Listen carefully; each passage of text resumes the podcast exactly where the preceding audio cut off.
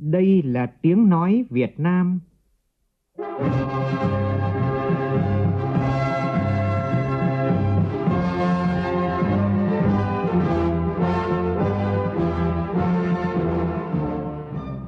là tiếng nói Việt Nam, phát thanh từ Hà Nội, thủ đô nước Cộng hòa xã hội chủ nghĩa Việt Nam.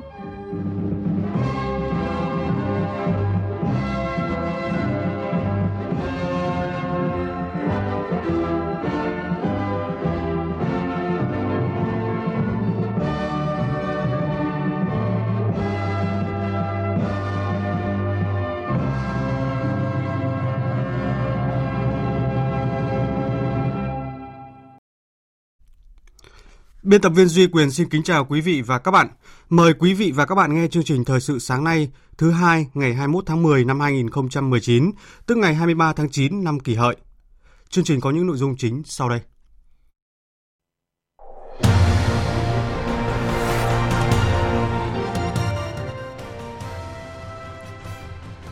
Sáng nay, kỳ họp thứ 8 Quốc hội khóa 14 khai mạc tại Hà Nội.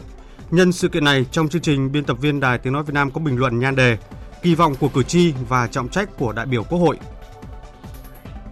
Hôm nay diễn ra lễ khai mạc giải vô địch Futsal Đông Nam Á 2019 tại thành phố Hồ Chí Minh. Trong phần tin thế giới, tình hình Mozambique có dấu hiệu căng thẳng khi đảng đối lập chính kêu gọi hủy bỏ cuộc tổng tuyển cử vì lý do có gian lận. Cảnh sát Hồng Kông Trung Quốc dùng đạn hơi cay để giải tán và ngăn chặn hành động bạo lực của những người biểu tình quá khích.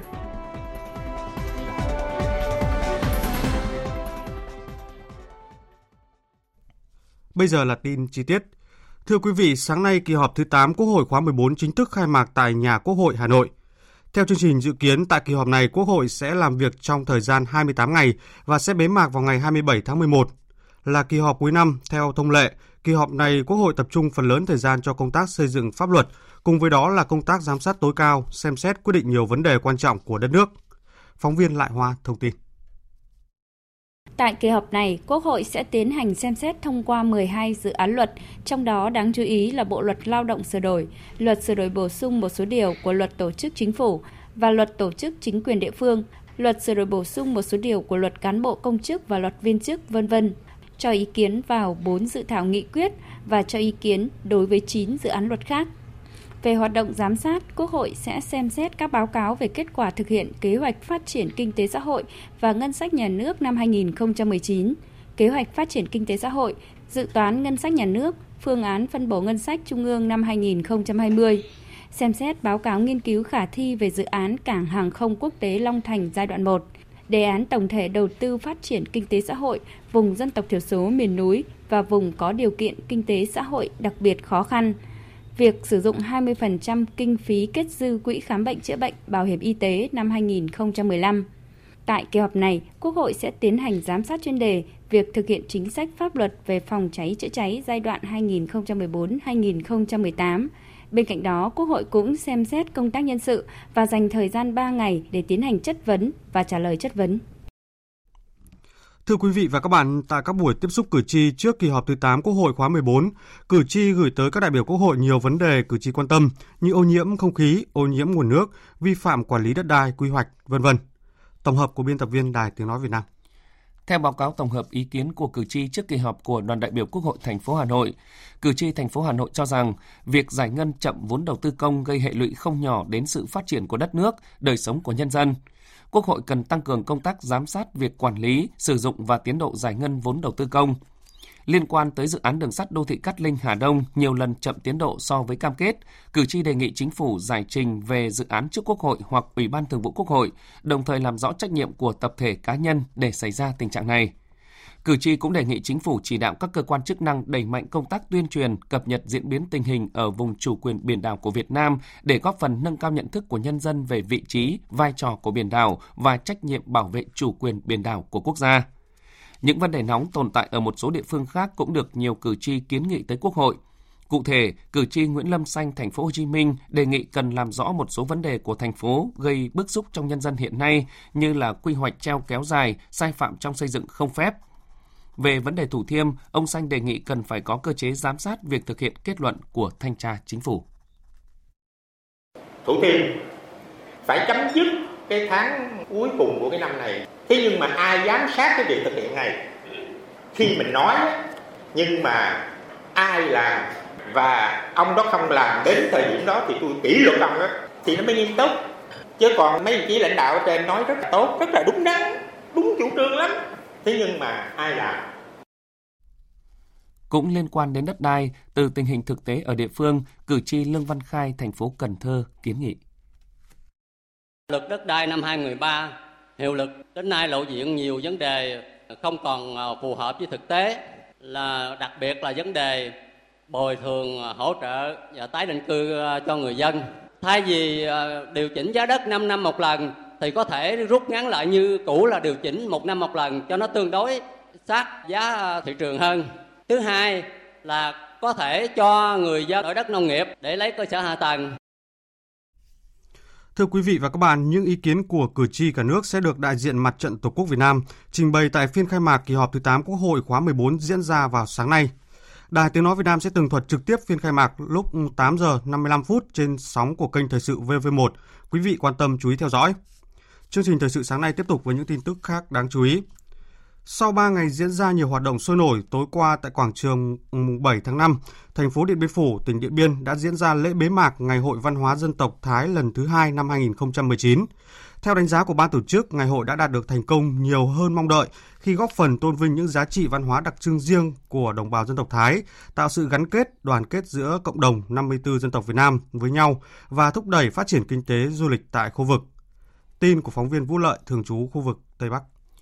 Trong khuôn khổ ngày hội, với cách truyền tải đa dạng bằng việc tổ chức các hoạt động như trưng bày giới thiệu, quảng bá sản phẩm văn hóa du lịch, trình diễn dệt thổ cầm, theo khăn piêu dân tộc Thái, trưng bày triển lãm các nét văn hóa ẩm thực đặc trưng của văn hóa Thái, thi đấu các môn thể thao truyền thống, trình diễn các nghi thức riêng có của dân tộc Thái, vân vân đã giúp cho người xem phần nào hiểu hơn về những giá trị văn hóa đặc sắc trong kho tàng di sản lớn văn hóa của cộng đồng người Thái các khu vực khác nhau trong cả nước – đây cũng là dịp để kích cầu du lịch cho khu vực Tây Bắc nói chung, tỉnh Điện Biên nói riêng. Ông Đoàn Văn Trì, Phó Giám đốc Sở Văn hóa Thể thao và Du lịch tỉnh Điện Biên, Phó trưởng ban tổ chức Ngày hội Văn hóa Dân tộc Thái lần thứ hai năm 2019 cho biết. Chúng tôi đánh giá là đã đạt được kết quả như mong đợi. Cái à, lượng du khách đến với ngày hội tăng ờ, đột biến so với cùng kỳ như năm trước. Cộng đồng người Thái cũng đã có những cái ờ, nỗ lực rất là tích cực để quảng bá hình ảnh dân tộc mình, để góp phần tôn vinh, bảo tồn các giá trị văn hóa truyền thống của đồng bào người Thái. Tại lễ bế mạc, Bộ Văn hóa Thể thao và Du lịch đã trao bằng khen của Bộ cho 5 tỉnh tham gia ngày hội, trao cờ đăng cai tổ chức Ngày hội Văn hóa Dân tộc Thái lần thứ 3 vào năm 2024 cho tỉnh Sơn La. Tối qua tại thủ đô Phnom Penh, Campuchia đã diễn ra chương trình xúc tiến thương mại đầu tư và du lịch giữa tỉnh Bà Rịa Vũng Tàu và Phnom Penh. Phóng viên Đài Tiếng Nói Việt Nam thường trú tại Vương quốc Campuchia đưa tin. Tham dự sự kiện có ông Nguyễn Hùng Lĩnh, Ủy viên Ban chấp hành Trung ương Đảng, Bí thư tỉnh ủy, Chủ tịch Hội đồng Nhân dân tỉnh Bà Rịa Vũng Tàu, ông Mom Visna, Giám đốc Sở Du lịch thủ đô Phnom Penh, cùng đông đảo các doanh nghiệp tỉnh Bà Rịa Vũng Tàu và Campuchia. Phát biểu tại chương trình, ông Trần Văn Tuấn, Phó Chủ tịch Ủy ban Nhân dân tỉnh Bà Rịa Vũng Tàu nhấn mạnh các lợi thế về vị trí địa lý, giao thông, vận tải, môi trường đầu tư, kinh doanh, thúc đẩy hợp tác du lịch, cũng như tình hình chung của địa phương. Ông Mong Visna, Giám đốc Sở Du lịch thủ đô Phnom Penh cho biết, thông qua chương trình này, các doanh nghiệp tỉnh Bà Rịa Vũng Tàu và các địa phương của Campuchia sẽ tìm kiếm được nhiều cơ hội đầu tư, hợp tác cùng nhau.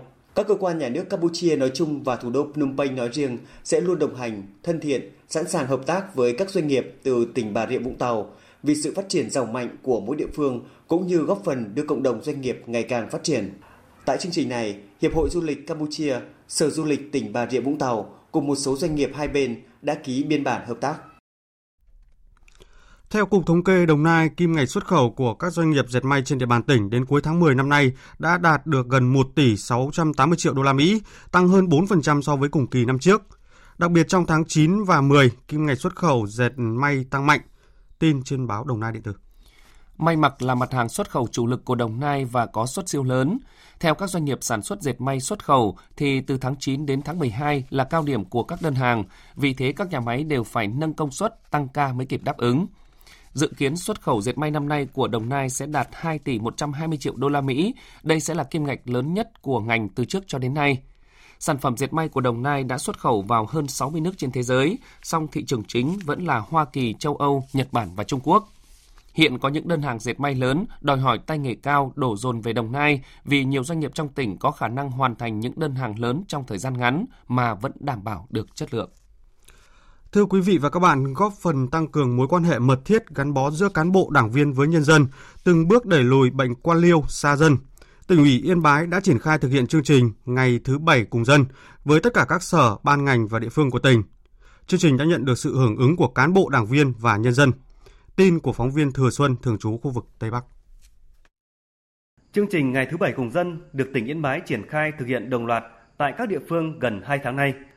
Các lãnh đạo, quản lý, cán bộ công chức từ tỉnh đến cơ sở mỗi tháng dành ít nhất 2 ngày cuối tuần xuống địa bàn được phân công phụ trách, nắm bắt tư tưởng nhân dân, những khó khăn bức xúc của địa phương để kịp thời giải quyết hoặc báo cáo lên cấp trên giải quyết.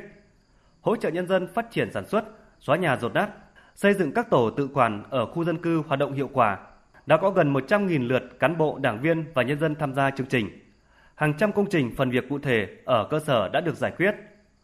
Ông Nguyễn Minh Tuấn, trưởng ban tuyên giáo tỉnh ủy Yên Bái cho biết.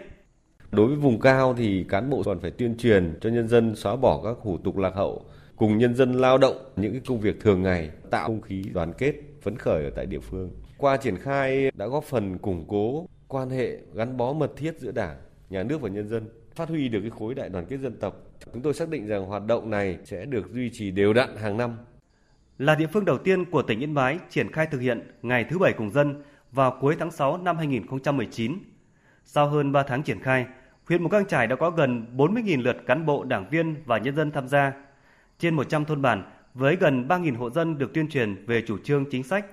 Hơn 100 km đường giao thông nông thôn được tu sửa dọn dẹp vệ sinh, khơi thông cống rãnh. Gần 10 hecta ruộng bậc thang được mở mới. Bà Lương Thị Xuyến, Phó Chủ tịch Ủy ban Nhân dân huyện Mù Căng Trải, tỉnh Yên Bái cho biết. Chúng tôi vừa đi xuống giúp dân và đồng thời cũng là chỉ đạo ờ, cấp ủy đảng ờ, chính quyền của xã và tiếp tục những ngày mà cán bộ huyện không xuống thì cán bộ xã cũng sẽ dành những thời gian đi xuống cùng với bản. Cùng với ngày thứ bảy cùng dân, ở Yên Bái còn có các chương trình cà phê doanh nhân, chính quyền đồng hành cùng doanh nghiệp. Đây là những chương trình hành động cụ thể thiết thực của địa phương nhằm tăng cường mối quan hệ gắn bó giữa cán bộ, đảng viên và nhân dân, từng bước đẩy lùi bệnh quan liêu xa dân. Liên quan đến vụ chìm tàu 8.000 tấn trên sông Lòng Tàu, Thành phố Hồ Chí Minh, Bộ trưởng Bộ Giao thông Vận tải Nguyễn Văn Thể cho biết nhiệm vụ cấp bách hiện nay là phải tập trung xử lý hút khẩn cấp 150 tấn dầu ra khỏi tàu để dầu không phát tán ra ngoài. Tin cho biết. Hôm qua, lãnh đạo Bộ Giao thông Vận tải, Ủy ban nhân dân thành phố Hồ Chí Minh và các cơ quan chức năng thành phố Hồ Chí Minh đã có mặt tại hiện trường nơi xảy ra vụ chìm tàu 8.000 tấn trên sông Lòng Tàu để chỉ đạo khắc phục sự cố. Bộ trưởng Bộ Giao thông Vận tải Nguyễn Văn Thể cho biết, Nhiệm vụ cấp bách hiện nay là phải tập trung xử lý hút khẩn cấp 150 tấn dầu ra khỏi tàu để dầu không phát tán ra ngoài. Bên cạnh đó, do tàu bị chìm nằm trên luồng đường thủy nên các tàu không thể đi qua được. Lãnh đạo Bộ Giao thông Vận tải đề nghị các lực lượng chức năng cố định lại vị trí, trục vớt các container đang bị trôi sau sự cố chìm tàu. Ông Lê Thanh Liêm, Phó Chủ tịch thường trực Ủy ban nhân dân thành phố Hồ Chí Minh cũng chỉ đạo lực lượng chức năng thành phố tiến hành kiểm tra lấy mẫu tất cả những tiêu chí liên quan đến môi trường nước tại khu vực này. Đồng thời, chủ động các phương án khi mẫu nước phát sinh vấn đề, nếu có thì phải có phương án để xử lý an toàn. Ngoài ra, Phó Chủ tịch Ủy ban nhân dân thành phố cũng chỉ đạo lực lượng điều tra nguyên nhân, xử lý nghiêm tập thể cá nhân có liên quan đến vụ chìm tàu. Theo thông tin từ Phòng Nông nghiệp và Phát triển Nông thôn huyện Kiên Hải, tỉnh Kiên Giang, trong mấy ngày qua, cá lồng bè của các hộ dân nuôi ở xã đảo Hòn Tre, huyện Kiên Hải bị chết đồng loạt với số lượng lớn. Tin của phóng viên Lam Hiếu. Theo thống kê chưa đầy đủ, đến chiều qua có 16 hộ nuôi bị thiệt hại, tỷ lệ cá chết từ 30 đến 70% một lồng. Cá bị chết chủ yếu là cá bóp, trọng lượng mỗi con từ 2 kg trở lên. Có hơn 10.000 con với trọng lượng khoảng 35 tấn bị chết, ước tính thiệt hại khoảng 2 tỷ 700 triệu đồng. Đến nay, hiện tượng cá chết có dấu hiệu giảm, người dân đang đưa cá vào đất liền để tiêu thụ để có thể giảm bớt thiệt hại. Ông Đào Hữu Hiền, trưởng phòng nông nghiệp và phát triển nông thôn huyện Kiên Hải cho rằng, có thể do nước ngọt từ trong đất liền đổ ra khiến cho môi trường nước bị thay đổi, làm cho cá chết. Vì vậy, người dân có thể tiêu thụ được. Hiện tại thì ở phòng nông nghiệp thì cũng đang ờ, là thống kê, nắm cái danh sách, phối hợp với chỗ cho trung tâm quan trắc môi trường của tỉnh. Cho nó bị nhiễm làm sao do cái nước nó nó làm sao mình cũng không có biết. Phải để cho nó phân tích mình mới biết được. Thì bây giờ cái đó, mấy cái người dân thì cũng ờ, để đại vậy thôi, chứ đâu có biết lôi đâu giờ, vòng vòng cái vùng nước thì nó tan tùm lum hết trơn, đâu quấy được.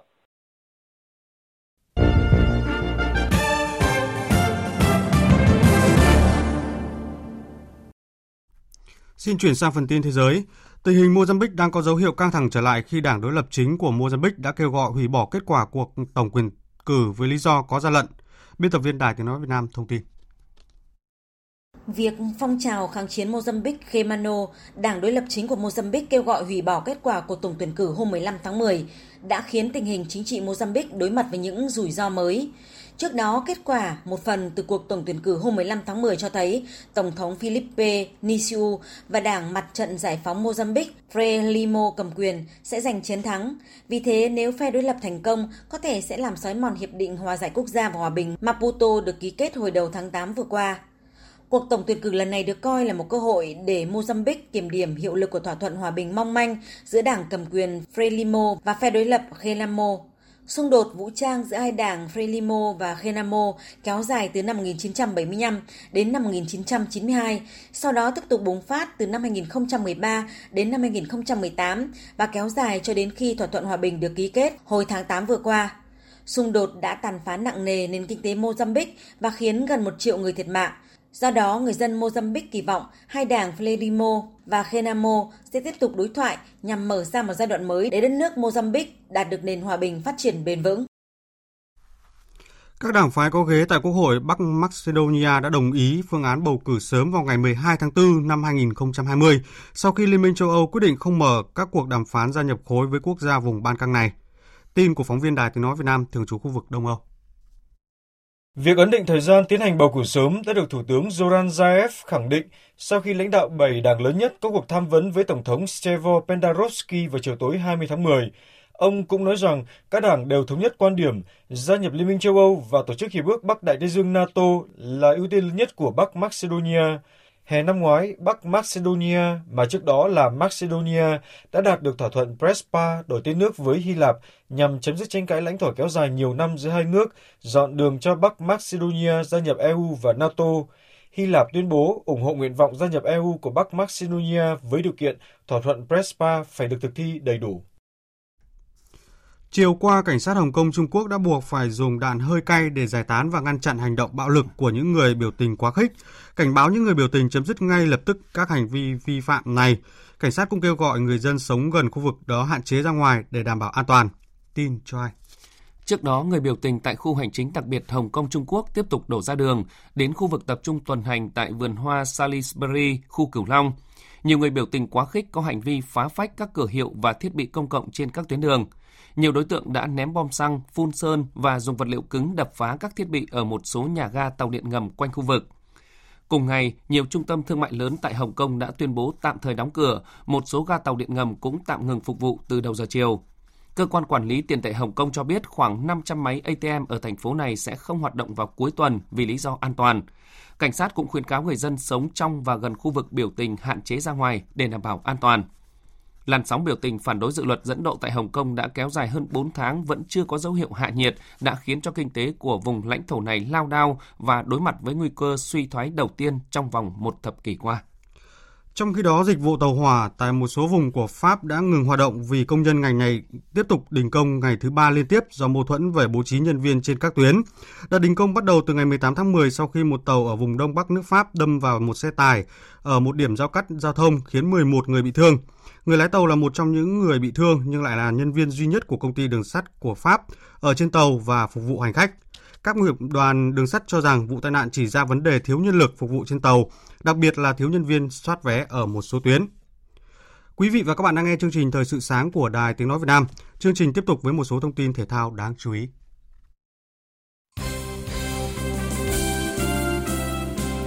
Hôm nay tại nhà thi đấu Phú Thọ, thành phố Hồ Chí Minh sẽ diễn ra lễ khai mạc giải vô địch Futsal Đông Nam Á 2019.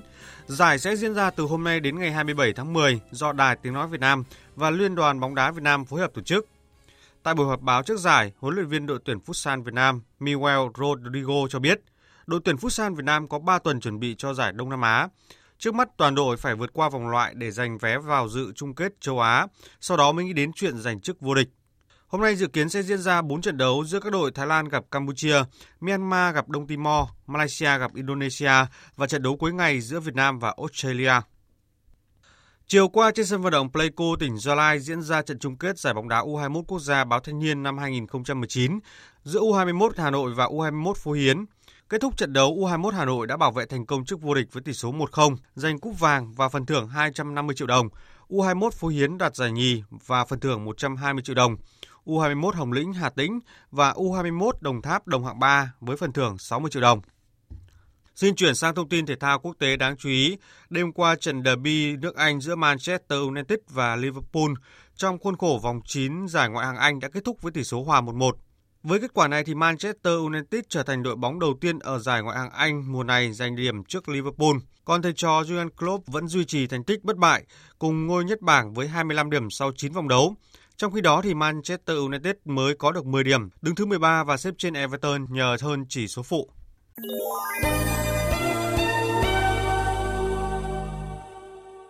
Thưa quý vị và các bạn, như chúng tôi đã thông tin, hôm nay kỳ họp thứ 8 Quốc hội khóa 14 sẽ khai mạc tại phòng họp Diên Hồng, tòa nhà Quốc hội. 28 ngày cho một kỳ họp với nhiều nội dung trong công tác lập pháp, giám sát và quyết định những vấn đề quan trọng của đất nước. Hoạt động này cũng sẽ được cử tri quan tâm, theo dõi sát sao.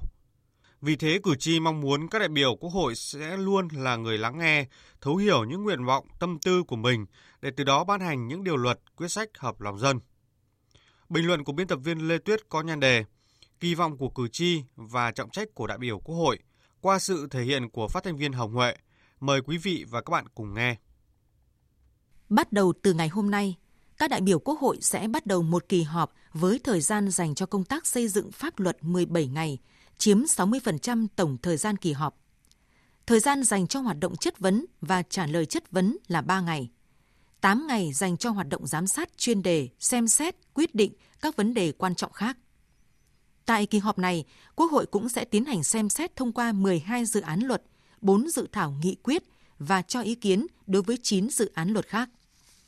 Đây là một khối lượng công việc không hề ít, điều này đặt lên vai của các đại biểu Quốc hội trọng trách lớn lao.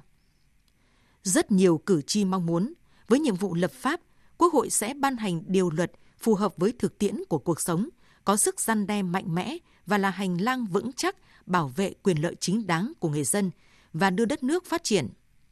Nếu như tại nghị trường Quốc hội, trong phiên chất vấn, các thành viên của chính phủ được ví là chiếc ghế nóng mỗi khi các bộ trưởng, trưởng ngành trả lời chất vấn của đại biểu Quốc hội, thì tại các buổi tiếp xúc cử tri, độ nóng ấy cũng không hề giảm, thậm chí còn nóng hơn. Bởi tại các buổi tiếp xúc cử tri, sự thẳng thắn, không né tránh đã được nêu ra, sự công tâm khách quan được thể hiện rõ ràng. Những kỳ vọng cũng đã được bày tỏ, không chỉ nêu ra những vấn đề mang tính vĩ mô, những sự việc nổi cộm của đất nước, mà các cử tri còn nêu ra những bất cập trong công tác quản lý, điều hành của lãnh đạo địa phương nơi mình sinh sống. Qua đó, các đại biểu Quốc hội cũng phần nào nắm được sự điều hành của bộ máy công quyền. Điều này sẽ giúp các đại biểu có cái nhìn tổng thể hơn, sát với hơi thở của cuộc sống hơn và có những quyết sách đúng đắn hơn tại nghị trường. Họ chính là những cánh tay nối dài của các đại biểu Quốc hội.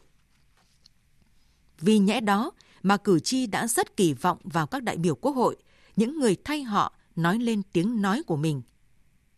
Có thể nói, thời gian qua, Quốc hội đã luôn đổi mới từ hình thức đến nội dung để các hoạt động của Quốc hội gần dân hơn, đồng thời thể hiện được vai trò của mình trong vấn đề lập pháp, giám sát và quyết định những vấn đề quan trọng của đất nước. Quốc hội ngày càng đẩy mạnh công tác giám sát việc thực hiện các điều luật từ cơ quan hành pháp. Sự kỳ vọng của cử tri đã đặt lên vai các đại biểu Quốc hội trọng trách to lớn và đầy áp lực. Áp lực bởi chính cử tri, người dân cũng sẽ giám sát các hoạt động của đại biểu tại nghị trường Quốc hội. Đại biểu có thực sự thể hiện đầy đủ nhiệm vụ, vai trò của mình không? Đại biểu có đề cập những vấn đề nóng mà cử tri đang quan tâm hay không? Đại biểu có đi đến cùng những sự việc mà mình đang theo đuổi hay không? Đại biểu có nói tiếng nói của cử tri hay không? Tất cả những điều này sẽ được cử tri theo dõi, đánh giá và giám sát từng đại biểu. Mỗi một kỳ họp đi qua, cử tri lại có những cái nhìn đầy đủ hơn về những đại biểu do chính mình bầu. Theo sự phát triển không ngừng của xã hội, sự kỳ vọng này cũng ngày một tăng lên. Điều đó khiến cho các đại biểu phải hoàn thiện mình hơn, nỗ lực hơn nữa để thực hiện trọng trách của mình, trọng trách của một đại biểu dân cử đại diện cho ý chí và nguyện vọng của nhân dân. Quý vị và các bạn vừa nghe bình luận của biên tập viên Đài Tiếng Nói Việt Nam với nhan đề Kỳ vọng của cử tri và trọng trách của đại biểu Quốc hội. Dự báo thời tiết Phía Tây Bắc Bộ có mây, ngày nắng, đêm có mưa vài nơi, sáng sớm có nơi có sương mù, nhiệt độ từ 19 đến 31 độ, có nơi trên 31 độ. Phía Đông Bắc Bộ có mây, ngày nắng, đêm có mưa vài nơi, sáng sớm có sương mù và sương mù nhẹ rải rác, gió đông đến đông nam cấp 2, cấp 3, nhiệt độ từ 21 đến 32 độ. Các tỉnh từ Thanh Hóa đến Thừa Thiên Huế có mây, ngày nắng, đêm có mưa vài nơi, sáng sớm có sương mù và sương mù nhẹ rải rác, gió bắc đến tây bắc cấp 2 cấp 3, nhiệt độ từ 22 đến 31 độ. Các tỉnh ven biển từ Đà Nẵng đến Bình Thuận có mây, có mưa rào và rông vài nơi, gió đông bắc cấp 2, cấp 3. Trong cơn rông có khả năng xảy ra lốc, xét và gió giật mạnh, nhiệt độ từ 23 đến 32 độ. Tây Nguyên có mây, có mưa rào và rông vài nơi, gió đông bắc đến đông cấp 2, cấp 3, nhiệt độ từ 19 đến 30 độ, có nơi trên 30 độ. Nam Bộ có mây, có mưa rào và rông vài nơi, riêng miền Tây chiều tối có mưa, có mưa rào rải rác và có nơi có rông, gió đông bắc đến đông cấp 2, cấp 3. Trong cơn rông có khả năng xảy ra lốc xét và gió giật mạnh, nhiệt độ từ 23 đến 33 độ. Khu vực Hà Nội có mây, ngày nắng, đêm không mưa, sáng sớm có sương mù và sương mù nhẹ, gió đông đến đông nam cấp 2, cấp 3, nhiệt độ từ 22 đến 32 độ. Dự báo thời tiết biển, Vịnh Bắc Bộ có mưa rào vài nơi tầm nhìn xa trên 10 km, gió đông đến đông bắc cấp 3, cấp 4. Vùng biển từ Quảng Trị đến Quảng Ngãi có mưa rào và rông vài nơi, tầm nhìn xa trên 10 km, gió đông bắc cấp 4. Vùng biển từ Bình Định đến Ninh Thuận có mưa rào rải rác và có nơi có rông, tầm nhìn xa trên 10 km, giảm xuống 4 đến 10 km trong mưa, gió đông bắc cấp 4. Vùng biển từ Bình Thuận đến Cà Mau có mưa rào và rông rải rác. Trong cơn rông có khả năng xảy ra lốc xoáy và gió giật mạnh. Tầm nhìn xa trên 10 km, giảm xuống 4 đến 10 km trong mưa. Gió đông bắc đến đông cấp 4, cấp 5. Vùng biển từ Cà Mau đến Kiên Giang có mưa rào và rông rải rác. Tầm nhìn xa trên 10 km, giảm xuống 4 đến 10 km trong mưa. Gió đông cấp 4. Khu vực Bắc và giữa Biển Đông có mưa rào vài nơi, tầm nhìn xa trên 10 km, gió Đông Bắc cấp 4, cấp 5. Khu vực Nam Biển Đông có mưa rào rải rác và có nơi có rông, tầm nhìn xa trên 10 km, giảm xuống 4 đến 10 km trong mưa, gió Đông Bắc đến Đông cấp 3, cấp 4. Khu vực quần đảo Hoàng Sa thuộc thành phố Đà Nẵng không mưa, tầm nhìn xa trên 10 km, gió Đông Bắc cấp 4, cấp 5. Khu vực quần đảo Trường Sa thuộc tỉnh Khánh Hòa có mưa rào rải rác và có nơi có rông. Trong cơn rông có khả năng xảy ra lốc xoáy và gió giật mạnh. Tầm nhìn xa trên 10 km, giảm xuống 4 đến 10 km trong mưa, gió đông bắc cấp 3, cấp 4.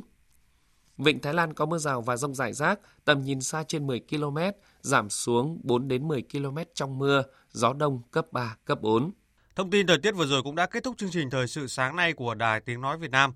Chương trình hôm nay do biên tập viên Duy Quyền biên soạn và thực hiện, cùng sự tham gia của phát thanh viên Mạnh Cường, kỹ thuật viên Hà Hùng, chịu trách nhiệm nội dung Nguyễn Mạnh Thắng. Cảm ơn quý vị đã quan tâm lắng nghe. Kính chào và hẹn gặp lại.